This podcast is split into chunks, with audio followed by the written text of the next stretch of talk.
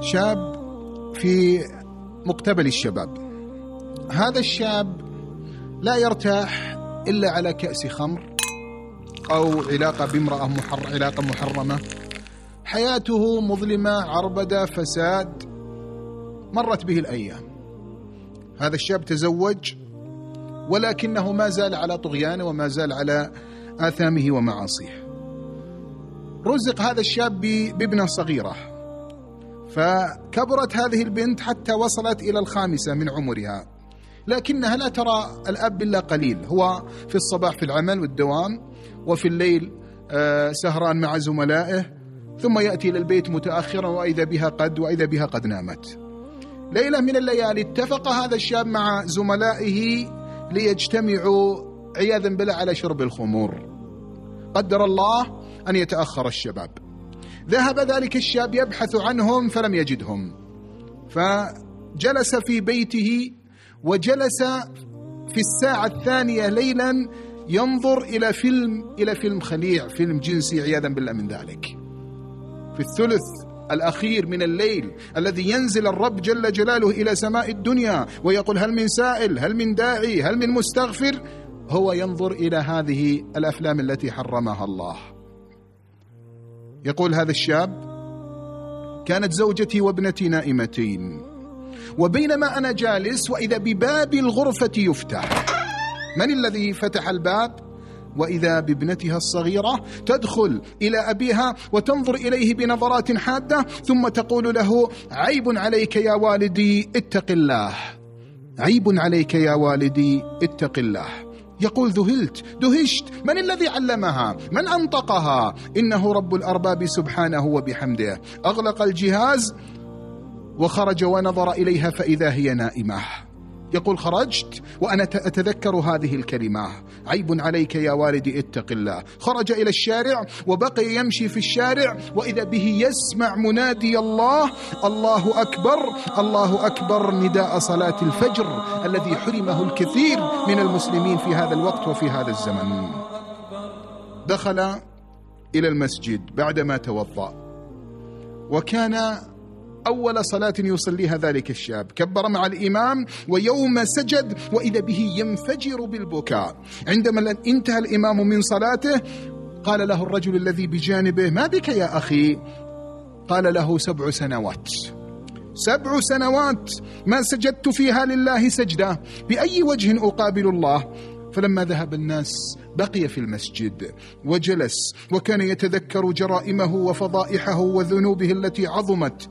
نظر في ساعته وإذا بقي على وقت الدوام وقت قصير فانطلق من مسجده إلى مقر عمله. لما دخل إلى العمل وإذا بزميله زميل العمل يرى بوجهه شيئا لم يره من قبل. قال له إني أرى بوجهك شيئا لم أره من قبل. قال لم أنم في ليلة البارحة. وقص عليه قصته. قال زميله احمد الله. احمد الله الذي أرسل إليك ابنتك لتوقظك ولم يرسل لك ملك الموت ليقبض روحك. قلت له إني لم أنم في ليلة البارحة. أريد أن تأذن لي لكي أنام. أنصرف إلى البيت لكي أنام وأرتاح. فقال له أخرج.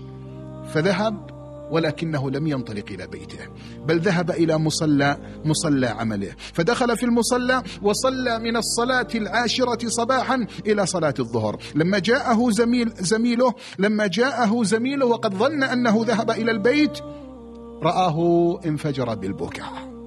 قال له لماذا لم تذهب؟ قلت له سبع سنوات. سبع سنوات ما ركعت فيها لله ركعة. بأي وجه ألاقي الله؟ وإني والله بشوق عظيم إلى الصلاة. والنبي عليه الصلاة والسلام ماذا يقول؟ وجعلت قرة عيني في الصلاة. تواعد هو وإياه على ليلة جديدة. تواعد هو وإياه على عمر جديد. بدل ذلك العمر الذي لا يتشرف به. ذهب إلى بيته ليرى ابنته. ذهب إلى بيته ليرى هذه الفتاة هذه الصغيرة التي كانت سببا في إيقاظه من غفلته. فلما دخل إلى البيت وإذا بزوجته تصرخ في وجهه وتقول أين أنت؟ أين أنت؟ نتصل عليك فلم ترد. لقد ماتت ابنتك. لقد ماتت ابنتك. ماتت منذ ساعات فما كان منه إلا إن إنهار. نعم لقد انهار. لم يتمالك نفسه وهو يردد كلماته عيب عليك. كلماتها وهو يردد كلماتها عيب عليك يا والدي اتق الله. بكى بكاء مريرا بكى بكاء عظيما. ثم اتصل على زميله وأخبره بهذه الفاجعة. أتى زميله؟ ثم بعد ذلك صلي عليها في صلاة العصر وذهبوا بها إلى المقبرة. ويوم وصل إلى المقبرة أخذ ابنته ووضعها في اللحد ودموعه تقطر على كفنها وليس الذي يجري من العين ماؤها ولكنها روح تسيل وتقطر. وضعها في القبر وقال كلاما أبكى جميع من حضر. قال يا أيها الناس يا أيها الناس أنا لا أدفن ابنتي ولكني أدفن النور الذي أراني النور. هذه هذه البنت هي التي أخرجتني من الظلمات إلى النور بإذن الله. فأسأل الله أن يجمعني وإياها في جنات ونهر في مقعد صدق عند مليك مقتدر. أخي قف مع نفسك وقفة محاسبة وقفة عتاب وقفة ملامة. وقفة أيام خلت وليال مضت قد قصرت فيها في جنب الله تعالى. تذكر سيئاتك. تذكر حقوقا لله ضيعتها وحدودا لله جاوزتها ومحارم لله انتهكتها. تذكر أنك راجع ومسؤول وأنك مرتحل من هذه الدنيا لتقف بين يدي جبار السماء والأرض ثم اسأل نفسك كيف ألقاه؟ بأي وجه ألقاه؟